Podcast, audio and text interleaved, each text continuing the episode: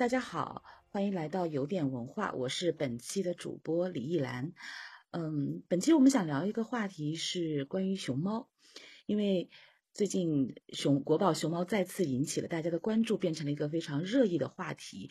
啊，上野的香香，包括富美的丫丫，呃，都是都是被大家讨论非常呃热烈的话题啊。其实熊猫对我们来讲是既熟悉又陌生的朋友。我们在动物园都可以看到它，知道它喜欢吃竹子。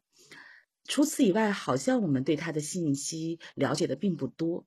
目前，熊猫的这个大本营，呃，在成都的熊猫基地，它的熊猫的数量从一九九四年的十八只繁育到今天已经有二百三十七只，增长了十二倍。但是，尽管如此，如此，全世界的熊猫的数量也只有一千八百六十四只。其实数量是非常少的。那么我们对熊猫其实有非常多的好奇，比如它的竹子还够吃吗？当年从野外来寻找熊猫容易吗？喂养熊猫或者是熊猫繁殖难吗？生态环境的破坏对大熊猫的影响大吗？等等等等，我们都有非常多的好奇。今天我们邀请了我们尊敬的谭凯老师。来跟我们聊一聊关于熊猫的话题。谭凯老师呢，他是前《科幻世界》的主编，也是大熊猫的文化专家，他也著述过呃关于熊猫的不少的呃作品。谭老师好，小李好。谭老师，那我知道您都出过不少关于熊猫的书。呃，熊猫的书分两类，一类呢就是呃我写的那个熊猫专家胡锦簇、潘文石。夏乐博士，中外专家们跟踪研究熊猫，他们的经历，所以说应该是从一九八零年到现在，已经四四十多年了。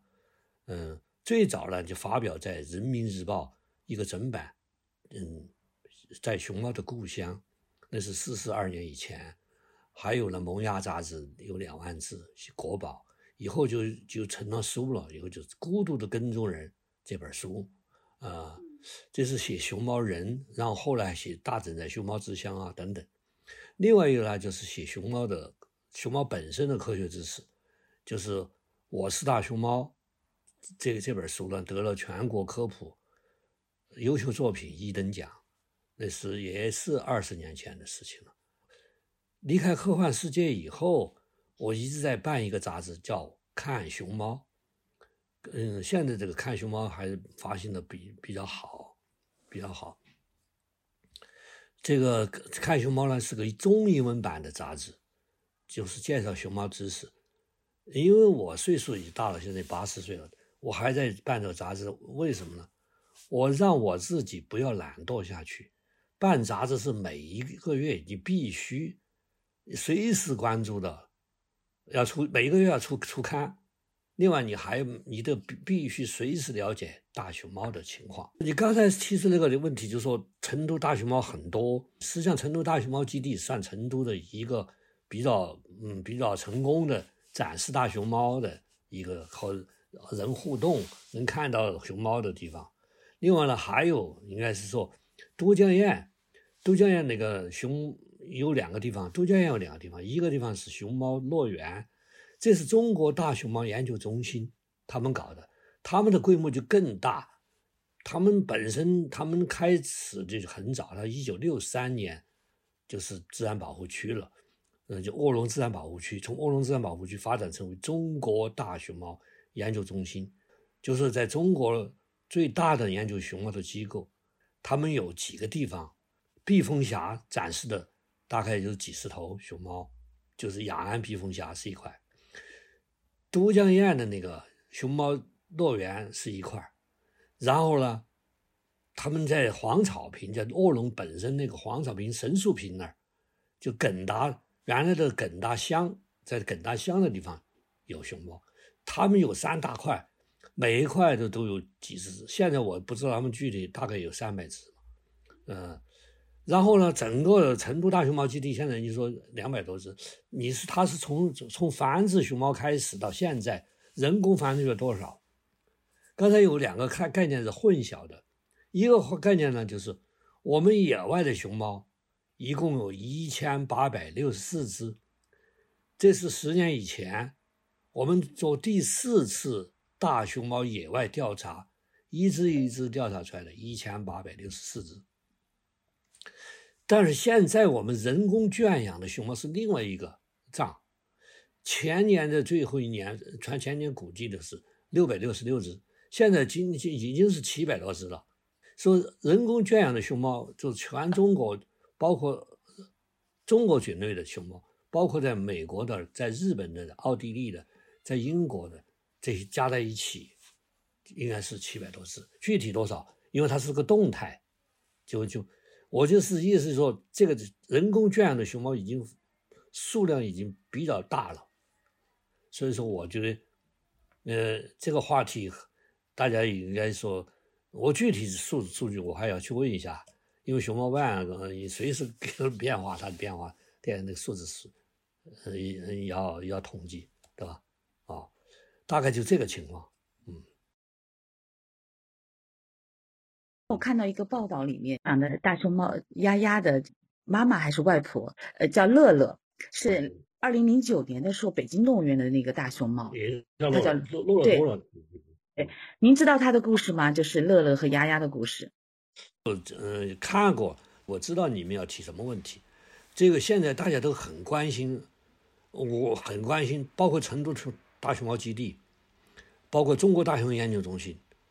我我只告诉。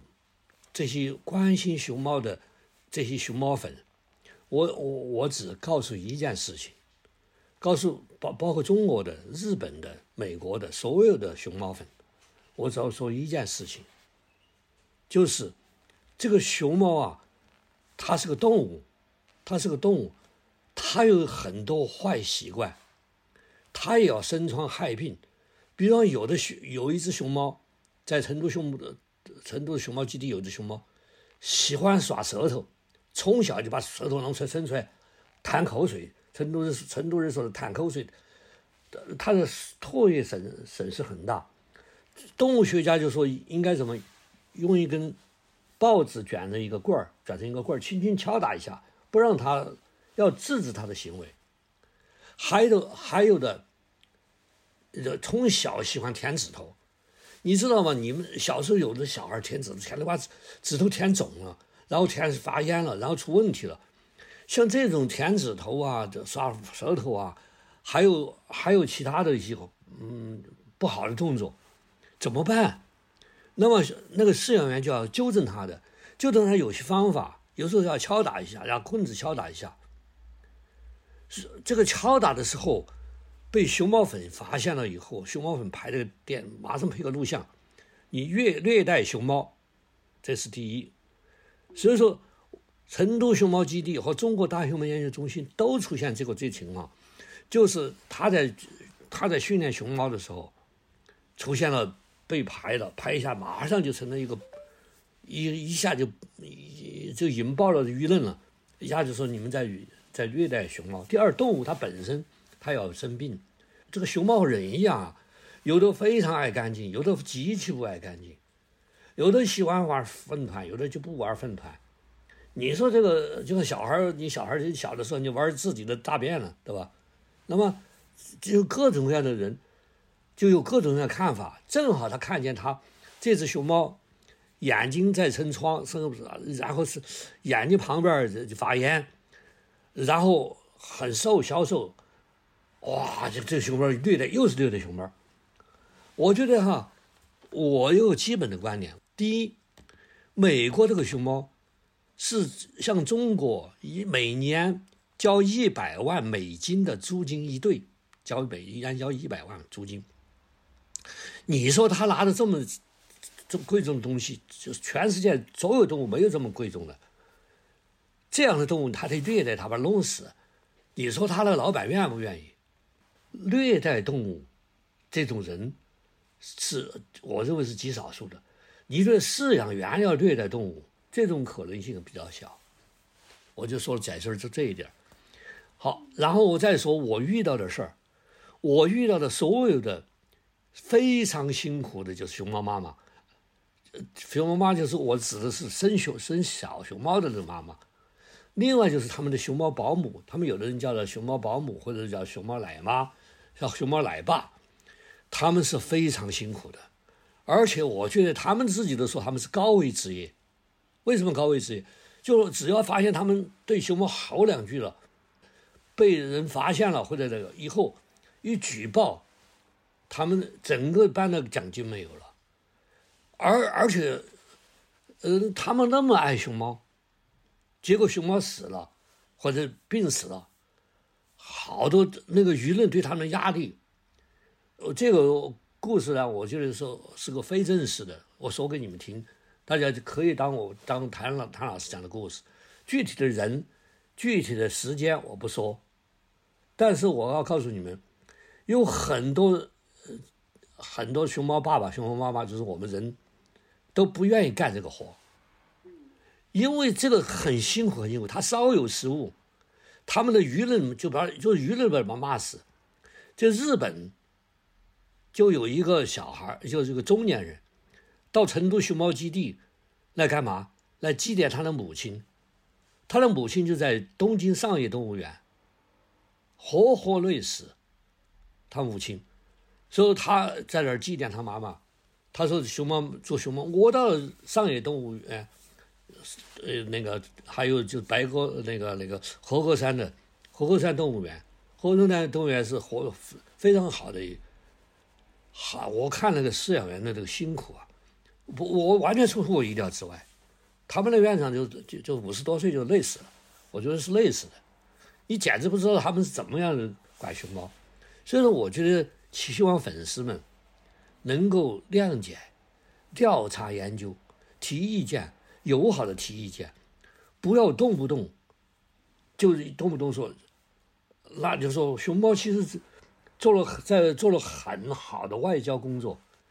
团结世界人民，团结各国人民，做了一个非常好的亲善大使。我们希望熊猫在海外生活的很好。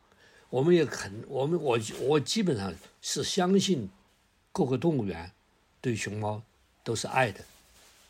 所以说我这点不知道，当然有可有可能有意外，有什么他们看到了什么东西虐待动物啊什么的那情况，我觉我觉得我看了以后，我我是这么个想的。我是这么看的，对不对？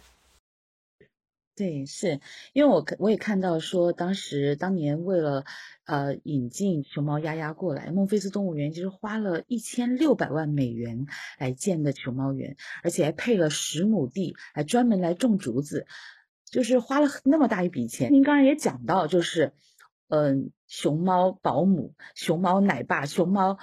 奶妈，他们这个工作非常的辛苦，就我们普通人不知道，就是到底养一个大熊猫，到底需要多精心呢？我觉得全世界的哺乳动物当中，我觉得最辛苦的动物就是熊猫。熊猫妈妈很辛苦，熊猫奶爸奶妈一样的辛苦。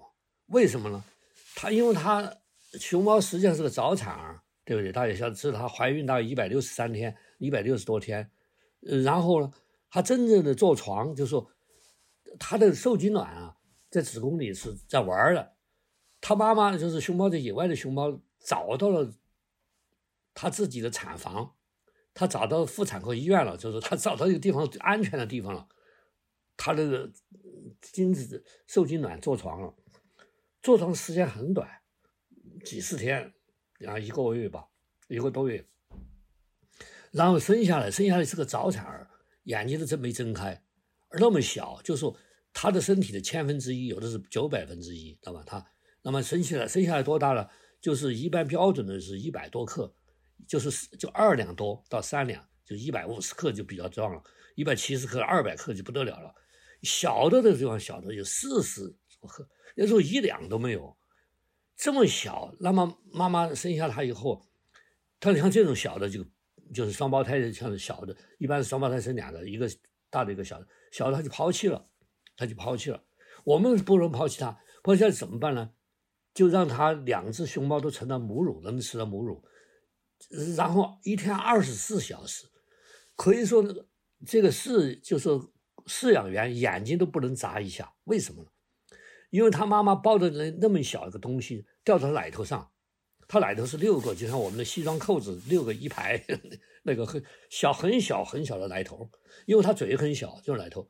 那么它妈妈就几十分钟以后，啊，二十三十分钟在野外，它要舔一舔，因为它生下来没有毛，没有毛就不能保暖，它妈妈就要保暖，就熊妈妈就不停的舔它，舔一会儿呢，然后被换下来那另外一只被它就被我们人工养的，就就捂在这个人工的那那个一个卵床里边。就是就人人工卵床里边，一方面这个熊猫妈妈就害怕它打瞌睡，打瞌睡，然后一打瞌睡，这这个奶头上那个熊猫掉下来，它要一翻身就压死了，对不对？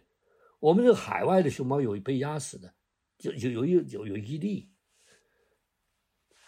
为什么压死？因为他们想他们有录像监督，我们是什么呢？我们是二十四小时分分秒秒。眼睛都不眨一下的就盯着他，如果他他们小孩掉下来，他就轻轻的用棍子捅他一下，那个那个小孩一叫，那小那小崽一叫，捅他一下。所以说，我曾经在产房，我不止一次，那是因为我是个身份，不止多不知道多少次去了产房，而且我住在产房，我看了产房。我就觉得天下哪有那么那熊猫妈妈疲惫到什么样？就我走他面前，我是一个陌生人，他都疲倦的睁不开眼睛，有时候就睁开眼睛看我一眼，我都感觉到那个眼睛那个眼神儿啊，我跟他眼神用一句话说，他的眼神叫疲惫而忧郁的眼睛，因为太累了，他太累了，在在树洞里，这个野外的树洞里、岩洞里。它是至少有十来天天不吃不喝啊，不吃不喝就舔那个小孩的，舔他的小那个那个幼崽的尿和屎。为什么要舔屎和尿？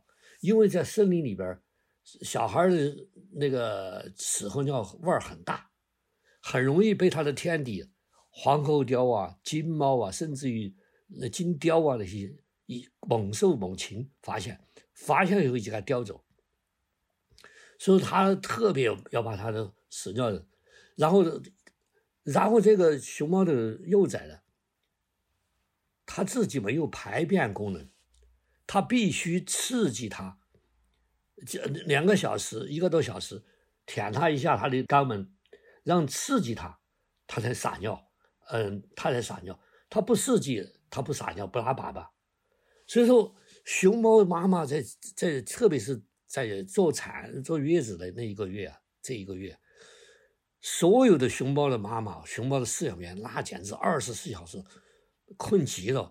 你想，这些饲养员，像我见到那些饲养员，可以说从青丝做到白发，看着年轻姑娘啊，这一辈子啊，就献给了熊猫了，而且自己的自己都当当奶奶了，当奶奶、当当妈妈、当奶奶了。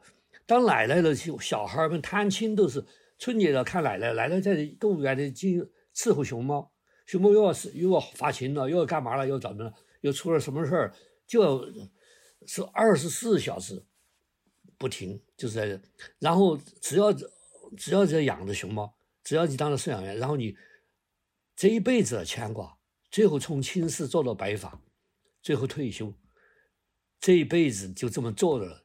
你想一想，坐那儿。对，我们的饲养员，特别是那个，就坐在那个笼子外边，坐在我笼子外边。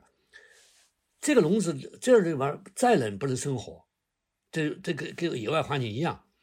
秋天因为生的这大半都是都是秋天，夏天开始嘛，从七月份开始生，七八九月开始生，然后就开始坐坐月子，然后到了到了冬天已经很冷了。这些这些饲养员一个都做穿着很厚的大衣。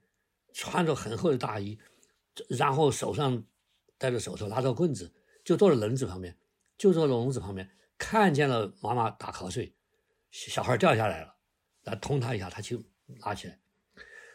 这些人眼睛也不能眨一下，而且每一个他的每个动作要做记录，每个动作做记录。所以我认为这这些背后的熊猫非常有名啊！你们你们动不动开口呀呀，闭口香香。你在香香鸭鸭背后有多少人？有多少饲养员比伺候自己孩子还要细心？觉得啊，我们饲养员的艰辛，我们要理解他。你们不要动不动就就谴责饲养员，下饲养员是他们非常紧张，他们辛苦了几个月，奖金给他扣了，没了，然后就大家心里边就说不出来那种愤怒，他们背后的故事就太多太多。我们。知道香香、丫丫、乐乐，我们知道很多熊猫的故事，但是其实背后为这些熊猫付出的人，他们的艰辛的故事，可能真的是是就是要欲说还休啊啊！啊，是是。对，然后其实我我也看到乔治夏勒博士他的这个《最后的熊猫》这本书里面记录过一个美国人啊，一个呃叫露丝哈尼克斯，他对这个熊猫的喜爱就。在一九三六年，他就是不远万里的跑到中国来寻找熊猫，最后就终于找到了，同时带着一个叫小狗一只，价值二十美元的熊猫，幼崽到了旧金山。然后其实整个世界就是国际上面对熊猫的迷恋，就从好像是从一九三六年开始的，我不知道这个呃这个是不是准确的？对，呃，第一天展出就来了五万三千人，就芝加哥动物园从那的。那一天，一九三七年还是三月五号还是三月九，展出了以后，再没有这个记录了，就是几万人去芝加哥动物园没有了，就是这这留下一个最高的记录。所以大家对这个熊猫的迷恋从那个时候很早就开始了。熊猫是历史非常的悠久啊，唐太宗的时候就已经把熊猫作为这个外交的礼物东渡到，对。这东渡到了日本。那您其实是一个涛的文化专家，您对熊猫的喜爱？是从什么时候开始的？为什么会？可能对我们普通人来讲，就是喜欢在动物园看了就好了。赶紧把它变成了这个呃工作或者是文化的一部分。呃，是这样的，我我是这样的，我觉得，呃，我是从一九八零年的那个这个中国熊猫专家胡锦簇，他的就是他的经历。胡锦簇呢，在一一九八零年那个。就是四四川省科幻科学大会，因为呢，这全国可以开的科学大会，一九七八年嘛，我们就开科学大会，就邓小平说科学的生产力嘛。然后呢，嗯，那个时候我就关注了那个那个胡锦簇，就是他是一个非常了不起的科学家，我对他这个人感兴趣，然后就对这个熊猫事业，然后就研究看这个熊猫怎么回事儿，我就对大量的侯景处的那个什么欧龙的熊猫啊。呃，还他的跟踪大熊猫的岁月啊，还有很多他的可以说所有的著作，我基本上都都读过。然后他他的那个呃那个科研的项目，我也是见证。你看他们他们一九八五年出的那个欧龙的熊猫，他和夏勒博士和这就是中中国和世界的有关大熊猫生物生态学的一个基础理论书。这本书就是。奠定了我们的熊猫生态学的基础，所以这样我就走进了。走进后就没有走出来过，也不想走出来，因为这一辈子就这样，是吧？我就一直包括最近胡胡老师的事情，我还在跟还在继续做胡老师一些整理他的回忆啊，整理他的东西。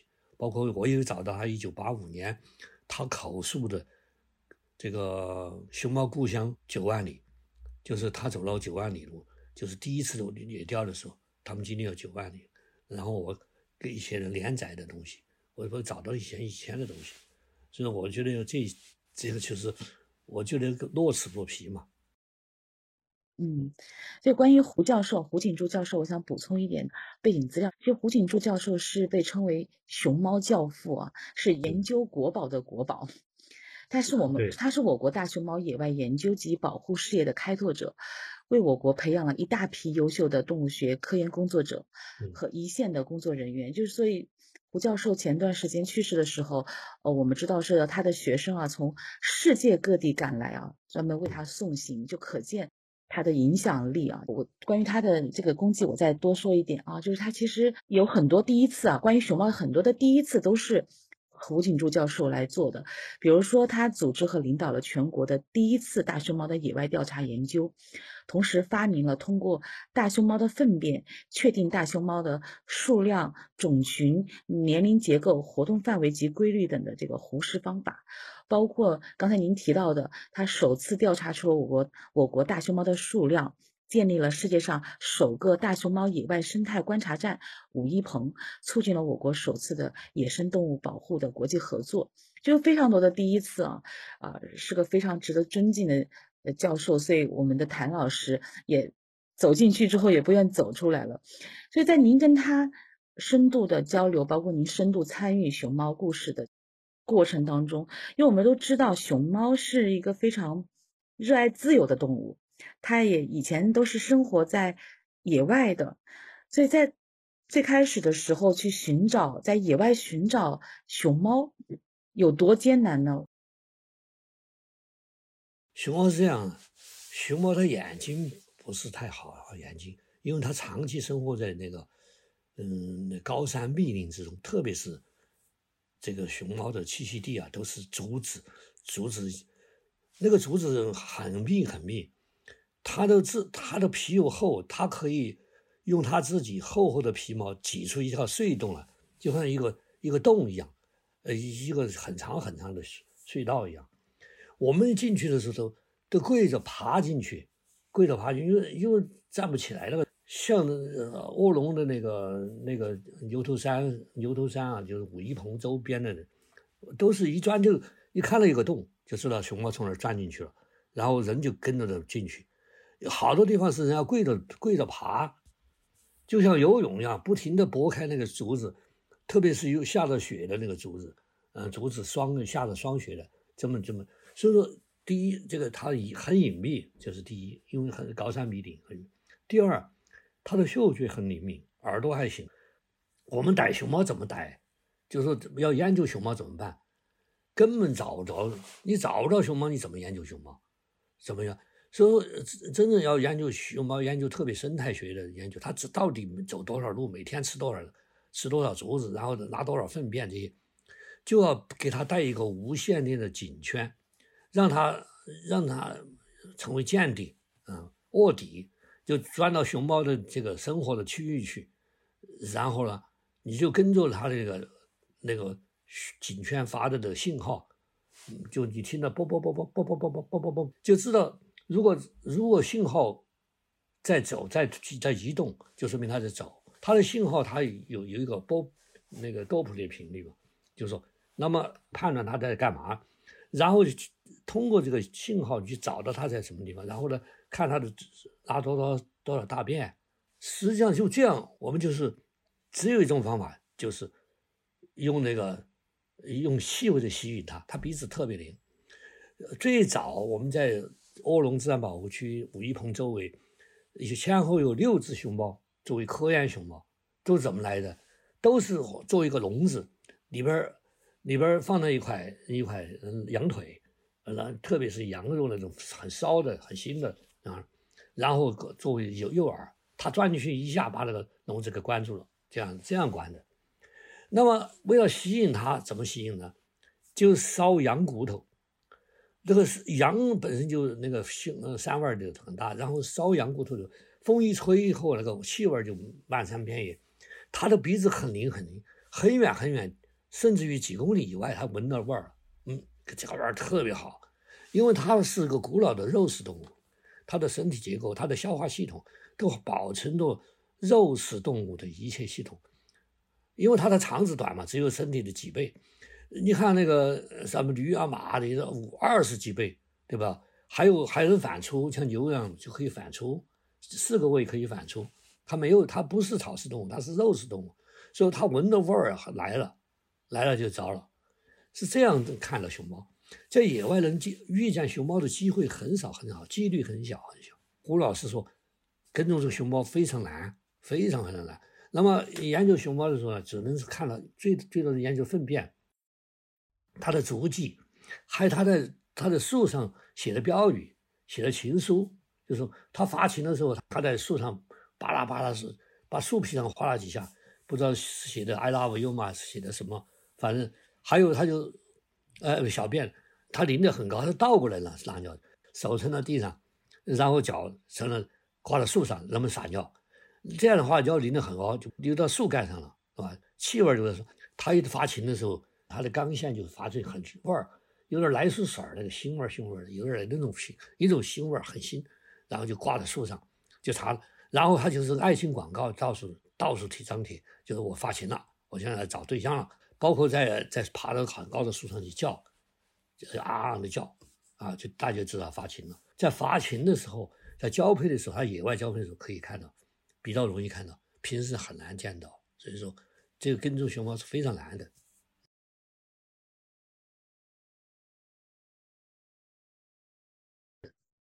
嗯，所以就是我好奇，你刚才讲的就是它竹子上面弄的情书啊，包括这个胡适方法里面，我们好奇就是，比如说它是通过大熊猫的粪便就可以确定大熊猫的数量，这个是。这个呢是胡老师也自己说，准准确度不是太高，但是基基本上有很粗放的、很容易的拿到，就是为什么熊猫吃竹子不是这么，它是横着。横着吧，你大家看啊，从这像把杆子横着啃，这个一横着的话，左边这排牙齿和右边这排牙齿一个齿间距，左边腮帮这排牙齿和右边腮帮这排牙齿，它两边腮帮牙齿是一个距离的，对吧？越是老的熊猫，成熟的熊猫，它就距离就固定了。这小的它的两个牙齿之间，就是说左边那个腮帮和右边腮帮就很小了，对不对？那么它它咬的竹子就横着这么一咬。它咬以后就，它就是用舌头卷几下，咽那么两下，很快就咽下了。咽下了就很多竹子是不消化，通过肠胃提取它它有用的营养以后，就大量的竹子就排出来了。排下来粪便就有一股竹子的，还有竹子的清香味儿。那么小的熊猫，它的粪便就小；大的成年的熊猫，这个大小可以区别，这是第一。第二，这老熊猫它由于牙不好。肠胃不好，一看吃了以后啊，那个消化很差，粪便啊，一看里边的竹子柱茬还很新，没有吸收什么东西，就是老的。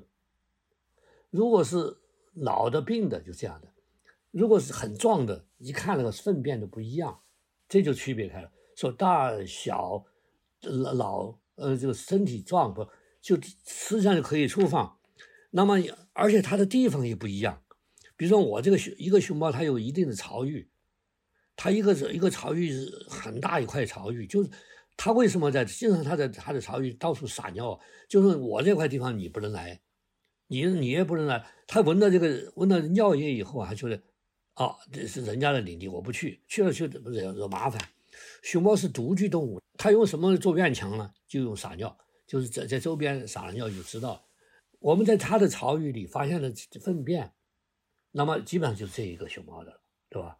它是有也有互相重叠的地方，重叠的地方怎么怎么判断呢？就判断它的就跟它竹子就树杈，就看竹杈长短，选最长的就是它的齿间距是多长，这就胡适方法，就比较看着比较粗放，但是呢还在用，呃，为什么还在用呢？现在就不不用胡适方法，现在用 DND 的方法，DND 的方法什么呢？就是熊猫拿了粪便拿了以后啊。熊猫它的粪便，它的外边有个黏膜，那个黏膜就把大肠里边那些组织啊就带下去了，带着这些组织就带到 DNA 了，然后捡到这个东西以后，马上放到一个无水酒精里边保护起来，不然就没有了。所以这个粪便一定要很新鲜，才新鲜才能提取其 DNA。所以说这样找这种新鲜粪便就更难，比较难。所以说结合了 DNA 的方法和这个我们的活式方法。哦，就是这两种方法，对这个活式方法到现在还在用吗？您刚才也提到，这武一鹏，它是实际上是世界上首个大熊猫野外生态的观察站。我相信您其实您应该也去过很多次，在我们看来，这个武一鹏是一个挺神奇的存在。能讲一讲武一鹏的故事吗？它是这样的，当时一九七八年三月二十八号。那么三月二十几号，他们去了以后，他们选定了就是熊猫比较集中的地方，呃，比较地方就是说，嗯，就就是二千六、二千五到二千六，就是说那个是有又有又有拐棍族，再往高头就是冷箭族了。冷箭族呢就可以和它的拐棍族不一样，拐棍族还还比较粗，就像筷子比较筷子。那么拐棍族就就像筷子，就像叫竹秧子，老老乡叫竹秧子，就很细了。很细了，但是呢，熊猫很喜欢吃冷箭竹，但是冬天的时候冷箭竹结结了很多冰，然后它就下边吃，它冬天就往下往暖和的地方走，就往下走，夏天就往上走，这样的。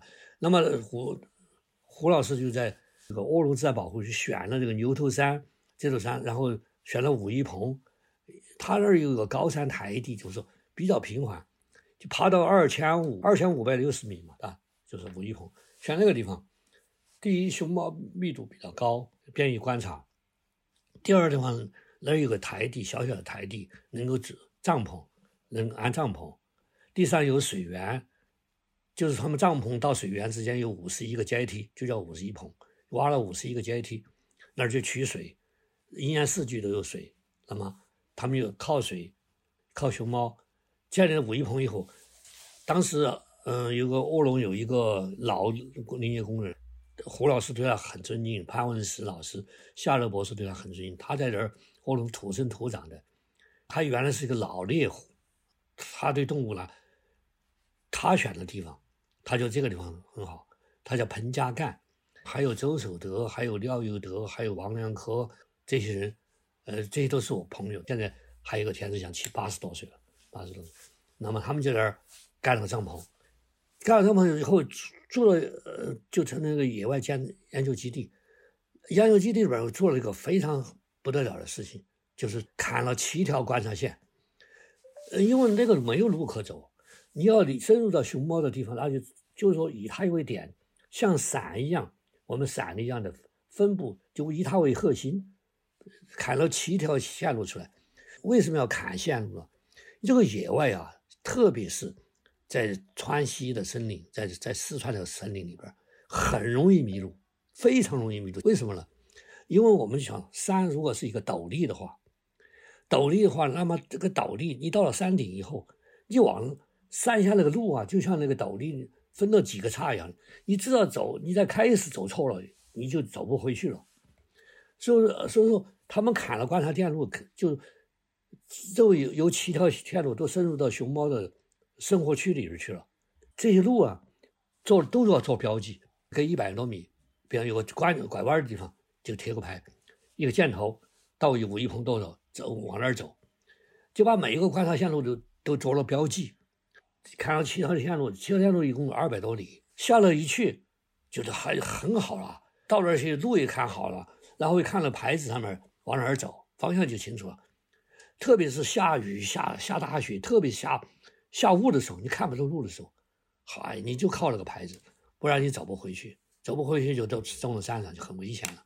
所以说，我觉得他做了一个基础的工作，而且对他周边的熊猫啊、对生态啊、对鸟啊这各种各样东西，他就做了。很详细的研究，而且在合作以前，在一九八零年以前就写了一本书，就是欧龙的大熊猫金丝猴和生物生态学的一本书，以这一本是做基础，所以说下来一来看了很高兴，又做了些基础研究工作嘛，对吧？对，其实我们刚才也提到说，关于大熊猫，它其实是一个热爱自由的，它生长在野外的。动物，但是后来我们把它圈养起来。那么，其实圈养大熊猫是不是一个非常困难的一个工作？像刚才我们讲到说，孟菲斯动物园它耗资一千五百万美元来建一个熊猫园，为什么圈养大熊猫这么难？它难在哪里啊？而且需要这么高的金额？不是，我觉得修你个动物园修的豪华不豪？你要问那个加拿大多伦多动物园。呃，那个卡卡尔加里动物园，还有就是那个日本白滨动物园，就是活过山动物园、上野动物园修，它每一个地方这这个基建的那个要的钱都不一样，而修的规模也不一样啊。对，但是呢，熊猫，我们给熊猫，呃，圈养熊猫的话，一定要给它提供一个丰富多彩，虽然是好像只有几十个平方，但是给它感觉有高山流水的感觉。又有又有滑梯，又有那种呃秋千，啊，又有水塘，呃，让它丰容。所谓丰容，就是它的，使它的环境丰富起来。所以说，这个它是个考技考技术。你做的很小，虽然面积不大，但是它这个感觉到它它还有可以爬树，呃，还有捞卵儿吧，好像还小的时候捞卵儿。像这种，它是它是野外的野惯了，当然它很愿意出出来。嗯，出来晒晒太阳啊，特别是熊猫喜欢，它的喜欢晒太阳。它其实它晒太阳有两个，一个方面晒太阳，另外一方面它可以避很多天敌。它睡着了，特别是小的那种幼体，嗯，他离开妈妈以后，那个亚成体，亚成体两岁啊，两岁很小嘛，两岁三岁的时候还没成熟，他就爬到树上去，爬到很高的树上，在那睡觉，睡够了吃了的，吃完又睡，又爬了上去。这样的话，我们也有很多树啊，就说我们不管是华盛华盛顿动物园、多伦多动物园、嗯，孟菲斯动物园，还有以呃，我们后来就没有了那个那个。圣地亚哥动物园，没还有就是我们这个这个这些其他的海外的，他们都模拟的环境，做了一个熊猫的模拟环境，让他呢感觉到他还在野外的感觉，嗯，就让他没有乡愁，是不是 就可以可以理理解他的乡愁？他是这样，他本来是独居动物，不是群居，而它它只有在他发情交配的时候，才才有交往，互相之间有交往。平时是没有老死不相往来的，就他一只一只母熊猫或者一只公熊猫，它们隔得很远很远，啊，离得很远，就互相没有交交集，没有没有还开个同学会啊，来个生日 party，没有这些啊。这样，因为像像老一辈的长辈，呃，告诉我们说有一个非常重要的品质，就是要慎独。我觉得熊猫可能就是一个很好的示范，它是个非常慎独的动物。对对对对。像谭老师其实写过关于嗯熊猫非常多的故事啊，之前还给我们分享过，呃，熊猫当中的欧也尼格朗台，您可不可以来在这里再给大家分享一下关于欧也尼格朗台的故事？熊猫中的欧也尼格朗台。嗯，我把它叫做熊猫中的欧也尼格朗台是这样的，是看了那个这个巴尔扎克的小说以后就记得一辈子吧，就是看了以后呢很年轻，十几岁看的。我就记得这么一个欧耶尼格兰台很美丽的形象。吉吉这样的，吉吉它这个经历呢也很有意思。吉吉是一只是一只母熊猫，呃，它和那个一九五八年的时候啊，曾经到到这莫斯科去展出。后来呢，莫斯科动物园呢，就议论说这个吉吉是两只公熊猫。错，那当时那个熊猫的那个。性别好像不是那么好鉴别，现在好鉴别了啊。这个它没发情，它就没有那种鉴别的标志，就不太明显。后来就把它回到了北京动物园。这个然后北京动物园有那时候有三只还四只熊猫。来了个奥地利的商人，在一九五八年，这个商人叫啊叫海尼德莫。海尼德莫呢，他就他就是一个动物商人，他在在非洲啊。买了三只长颈鹿，两只犀牛，两只河马，两只斑马，然后经过印度洋，那很很辛苦的，然后一直经过泰国、香港，要到了北京。他这么大一堆动物，你想一想，三只长颈鹿，两只犀牛，两只河马，两只斑马，来换一只熊猫。当时我们这个北京动物园还没有那么丰富，就同意用它。那三只熊猫，他选了一只母的熊，他认为是母熊猫，呃，而且后来是确实母熊猫。他实际上他已经跟美国做好一个生意了，美国动物园用用一万五千美金买一只熊猫。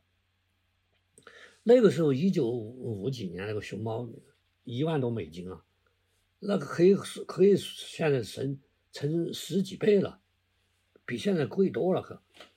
他就得到这只熊猫以后。结果美国政府呢，因为哎，这个政府也很，我觉得我们叫奇葩，中国的任何东西不能进去，哦，包括熊猫，因为以前三几年的时候，大家知道熊猫去熊猫热，这熊猫热很深，美国老百姓公众的生对熊猫印象很好，就不让中有对中国有好印象，是？就这样的就拒绝了，他了。他就为了这个一一万五千美金就卖不掉了，卖不掉就欧洲巡展，到处去这个动物园展出一段，这个圈就就让这只熊猫，最后落户在伦敦动物园，伦敦动物园，伦敦动物园呢，这个那个时候是小还小嘛，那一九五几年，到了一九六零年六一年的时候，他就已经到了五三岁四岁五岁就开始发情了，就有迹发情迹象了，发情迹象。当时怎么办？没有公熊猫，正好俄罗斯那个时候五八年、五九年，有一只安安是公熊猫，安安也发情了。这个时候呢，一九六一年成立了一个世界自然基金会，成立一个去保护动物基金会。那个时候呢，基金主席叫斯科特，斯科特从小就喜欢熊猫，因为二战的时候，伦敦动物园有几只熊猫，最后一个名熊猫名是一九四四年的十二月二十五号，圣诞节前一天去世的，而且他是被被誉为反法西斯战士这么一个名，所以斯科特对熊猫印象就很深。结果来了基基，他很高兴，然后就有基基的原型来来设计世界自然基金会会飞。俄罗斯那边的安安发情了，这边的基基发情了，这两边就开始谈判。知道你们现在都知道，俄罗斯说以前的苏联和英国是死对头啊，非常的反感。俄罗斯是最认为英国是最坏，英国人认为俄罗斯坏，他们俩是这样和这关系都很坏。但是为了熊猫的繁育，他们两个人坐下来谈，坐下来谈了，嗯，谈了一年两年，谈了两年三年，就说如果怀了孕，熊猫归谁？就为这个事情，头一只给谁，第二只给谁？他们还是打做了很好的打算。经过谈判，英国英国皇家空军的飞机就载着基基，就进入了苏联领空，然后开始和，呃，准备和安安交配。谁知道他们见面，完全毫无兴趣。说熊猫的选择性很强，安安倒是很热情，想给他来一个俄罗斯式的俄罗斯大拥抱，熊抱来个熊抱，那个鸡鸡马上一叫，马上露出牙齿，咬他一口。安安吓坏了，安安也没有什么勇敢。到晚上一直关到晚上，晚上呢，他们想给那个鸡鸡鸡打催情素，打了激素还是照样睡。对对，安安一点兴趣没有。管这个这个熊猫的这个英国的动物学家叫叫 Morris，Morris 他就是无聊，就等着那个熊猫发情，你想，没有无聊他就想去逛商店。他一离开旅馆的时候啊，离开旅馆就有一个人跟踪他，而且他就跟旅馆大厅就有人，嗯，拿着拿着一个报纸在在看。他就到了红场，他看见后边有人跟踪他，他就跑到钻到背后大楼去了。刚进了大楼，大楼就有一个人拉着他手说。我有工厂的秘密图纸，要不要？很便宜。他赶快摆脱，摆脱后来那个人就一跟着他，很便宜，跟着他撵。这他后来就一挤一挤都挤出人群了。接着他刚刚喘口气，结果就后边他刚从百货大楼出来，又有一个人拉着他，哦，拿出他要不要图纸？他赶快扔了他，说不要不要就走了。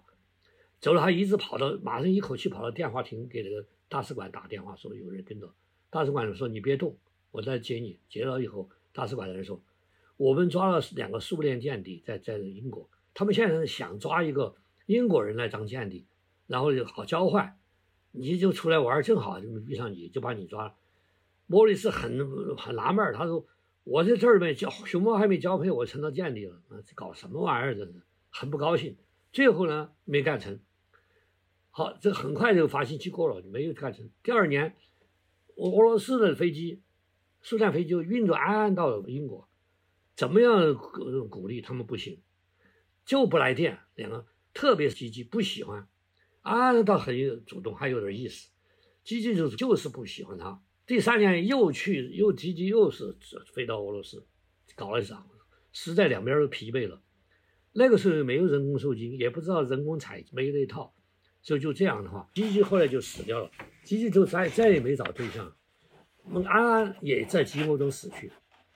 所以说，所以说，我觉得我的吉吉很可怜，大概后来十几岁吧，大概就也就是六几年死了。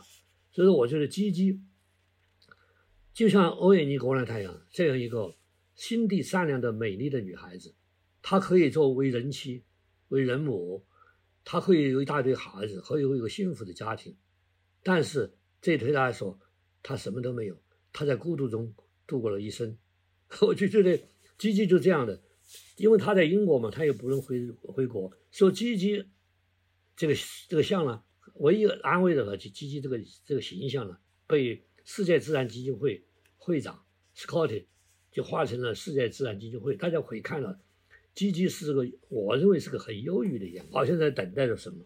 我觉得认为这个欧印尼共产台。这就是我说明什么呢？就是熊猫不以人的意志，反对包办婚姻。下边有个接到一个小故事了，就是说这个反对包办婚姻。中国大熊猫研究中心在卧龙有一个何乐平熊猫乐园，后来地震毁掉了，现在也也是野放的野放的初步野放中心。他们那个主任张和平非常有名的熊猫专家，他跟我讲的，就熊猫，他们后来交配熊猫交配什么？一只母熊猫看了快发情了，就是监督它的尿液激素水平到了要发情了，就就笼子抬了几个公熊猫，比如一只母熊猫在这儿，然后就就抬了两只三只雄熊猫，就看它给谁来电。这边公熊猫看，当然这个雄熊猫看得上这个，它就啊啊叫，那边就嗯嗯叫。这边像羊叫了，咩咩叫叫，那边咩咩叫，好，两边叫了，看两个人很来电，然后再看年龄，再看他们的遗传基因，看到你这等等等，所以就这样的话，所以很累的。熊猫发现人很累的，就选就不要来三个，没选一个也没选上，然后再来三个，再一再来三个就总有一个，哎，对，这个合适，我我就说三只熊猫，有一只熊猫就是我们叫它美女，这熊猫。这个熊猫一出来以后，一出现以后，整个的那附近的那个公熊猫都闻到气味儿，我就得感觉到，熊熊猫是闻气味的，它是觉得对味的，它不看样样子，像我们看的样子，什么熊猫圆脸比较圆，因为嘴比较长的、比较尖的就不好看，脸比较圆圆的、胖胖乎乎的就好看。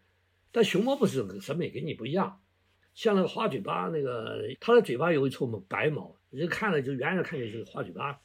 你说要人那个嘴巴是不是红嘴唇，中间来一个花的，人他妈难看极了。嗨，这个熊猫人，其他公熊猫特别喜欢它，特别性感。它的审美跟你不一样。你说它这花嘴巴这个难看，它就喜欢那种。这个有一只美女熊猫，大家都喜欢的小美女啊，喜欢极了。一个大帅哥抬一会儿去，大帅哥一下见到两个人就就钟情了，这边叫那边叫，叫的非常啊很和谐，男女生二重唱啊唱的很好，然后就说这是一对了。配好肯定是很好，但是不知道他们怎么想那个馊主意，想的那边有个剩女，那个剩女呢，也就都是过了那个呃婚配的年龄了。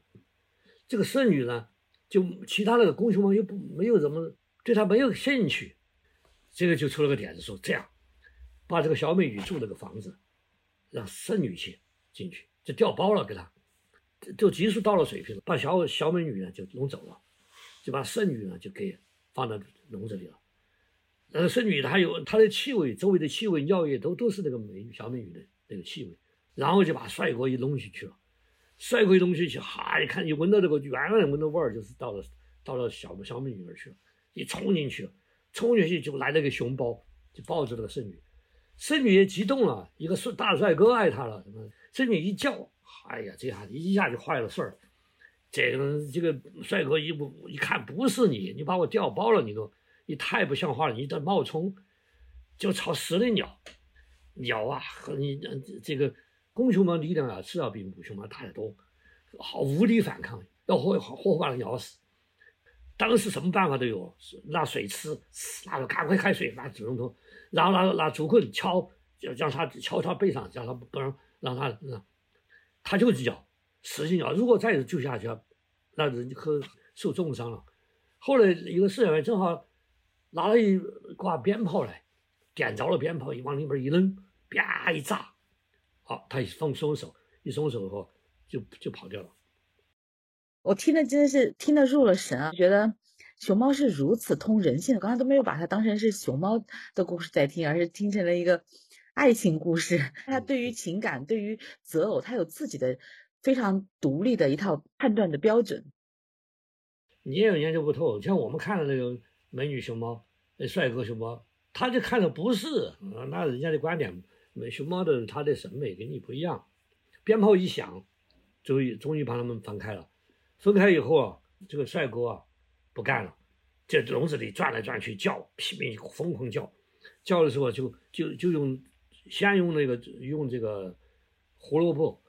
呃，给他，他喜欢吃胡萝卜，胡萝卜不要，给他最新鲜的好吃的竹笋，平时他喜欢吃的不要，根本不不理你。最后想呢，他是不是吃到新鲜竹子？拿最最嫩的新鲜竹子给它吃，结果它拿到竹子以后啊，自强了，就超出了自己这个生殖器的地方，就去，它难受，你知道吗？他难受，他就好像要剖腹自杀的那个感觉，就说，就是要自己下身抽，哇，这吓坏了！你要这样的嘛，第一个我们说遇到一个自杀的熊猫，那那那得得了，赶快。把小美女放去，小美女一放血，一下对了，他马上就停止这个活动。那小美女也高兴，他们也高兴，然后成终成眷属。后来他们也也觉得很冒险，说这个熊猫的意愿，你他看中的，你别去像你，你要为了照顾这个剩女，想让剩女呢能够再生一个娃娃，呃，完成他的人生使命，意愿是不行的。对对，他不喜欢你，你意愿喜欢了，所以说学上。嗯，我们没有从理论上高度来来，我只能说，大熊猫拒绝包办婚姻，你要包办是不行的。为了自由，它可以做出很绝的那种动作，让你很难堪。所以说，我觉得熊猫还是很他自己很聪明的。呃，乔治夏洛博士他把熊猫。称之为环保偶像啊，因为我们知道它是从另外的时代走来的，然后与人类短暂交汇。现在环境的变化这么的剧烈，那对熊猫的影响大吗？比如直接的是，它现在的竹子够吃吗？它对它来讲，竹子新不够不够新鲜，够不够好呢？你到了保护区找一遍就知道。你比如大象岭现在就，像一个一个一个保护区。很大一片，只有几只熊猫。如果它竹子，它如果是保护那环境保护好，你不去去惊动它，就它的环境是可以，它我竹子是够吃的，竹子是够吃。关键我觉得我们现在最最，我认为在保护熊猫方面最大的困境是这样的：从整个长江上游来讲，已经禁伐了，从九十年代就开始禁伐了，就是自然林不准。中国没有砍树了，讲不准砍树。林业工人早就失业了，早就十万四川十万林业工人转业了，都是封山育林了。这是一个很好的事。同时不好的事情是什么？我们就在大力开发旅游，修路。比如说我们那个嗯，名山名山名山山脉那个小寨子沟和孟县那边，他们就修了公路。修了公路以后，熊猫就互相之间，它就成了孤岛了。就是说这一块种群和那个种群不能交配了，所以说修路啊一定要给它留这个熊猫的那个探亲走廊，让它交配。所以说这这个这个才是我认为对旅游的开发和公路对它威胁最大。那么它的竹子，我认为是那是够吃的。关键它问题竹子够吃，它不能交配，不能发展。比如一一个种群，它有至少有二十多只，那个结构要合理。要年轻多少，小小的多少，老的，那么有结构的合理，要要二十多只才一个种群，那么它你把它修公路一修，把它隔开了，种群隔开了，就影响就很大。所以说，我觉得这个这个是修路是个是个严峻的问题。嗯，竹子我认为都不是个大问题。我认今天听谭老师分享了很多关于熊猫的故事，我们知道熊猫是一个专一的动物，是通人性的动物。熊猫的背后有那么多艰辛的故事，有那么多科学家、专家、工作人员的付出，才有了这么弥足珍贵的一千多、一千八百多只熊猫的存在。对，所以最后您想，如果您来分享说，熊猫到底是一个怎样的存在？我们应该如何来理性的爱护熊猫？您会怎么讲？我认为熊猫就是我们这个地球整个整个蓝色星球的一个 logo。如果是一个外星人呢，到到地球上，他会看到两个面两面旗帜，一面是联合国旗帜，就是联合国，你们这么多国家的，我怎么认识？这一个联合国就是管这个地球人类的活动，社人类社会的活动啊。那么还有一面旗帜是熊猫的旗帜，这个旗帜就是我我在保护所有的动植物。所以说，熊猫对于地球的存在，就我们相信它。人类保护的好，它会很很很漫长的岁月还还能够存活下去。包括野外的熊猫还在发展。那么原来我们移掉的时候，我们八十年代砍伐太厉害了，那么只有一千多只。后来现在又恢复，虽然一千八百六十四，很快就第五调。第五调我相信还会增加。所以我觉得保护了熊猫，也保护了长江上游的水源。你像现在岷江是清的，岷江水很清澈了。当年夏勒写最后的熊猫的时候，岷江看不见水了。为什么看不见水？上面全是漂木。你想这阿修阿房宫，修中国古代的那么多，都是从四川运的木料。秦始皇修阿房宫嘛，对不对？你大家阿房宫复杂就知道，蜀山给砍光了嘛，哪有阿房宫？现在啊，现在我们树木开始恢复，呃，我们的生态环境也变好了，说给整个人类的。夏勒说的是这个生态标志，我们叫做熊猫保护伞。有了这个伞以后，保护了熊猫，保护了生态环境，其他动物也保护了，植物也保护了，对我们这个也是对我们人类还是全人类的福音，是全人类的福音。好的，今天就谢谢谭老师，对，呃，谢谢您的分享，也谢谢大家的收听，谢谢听众。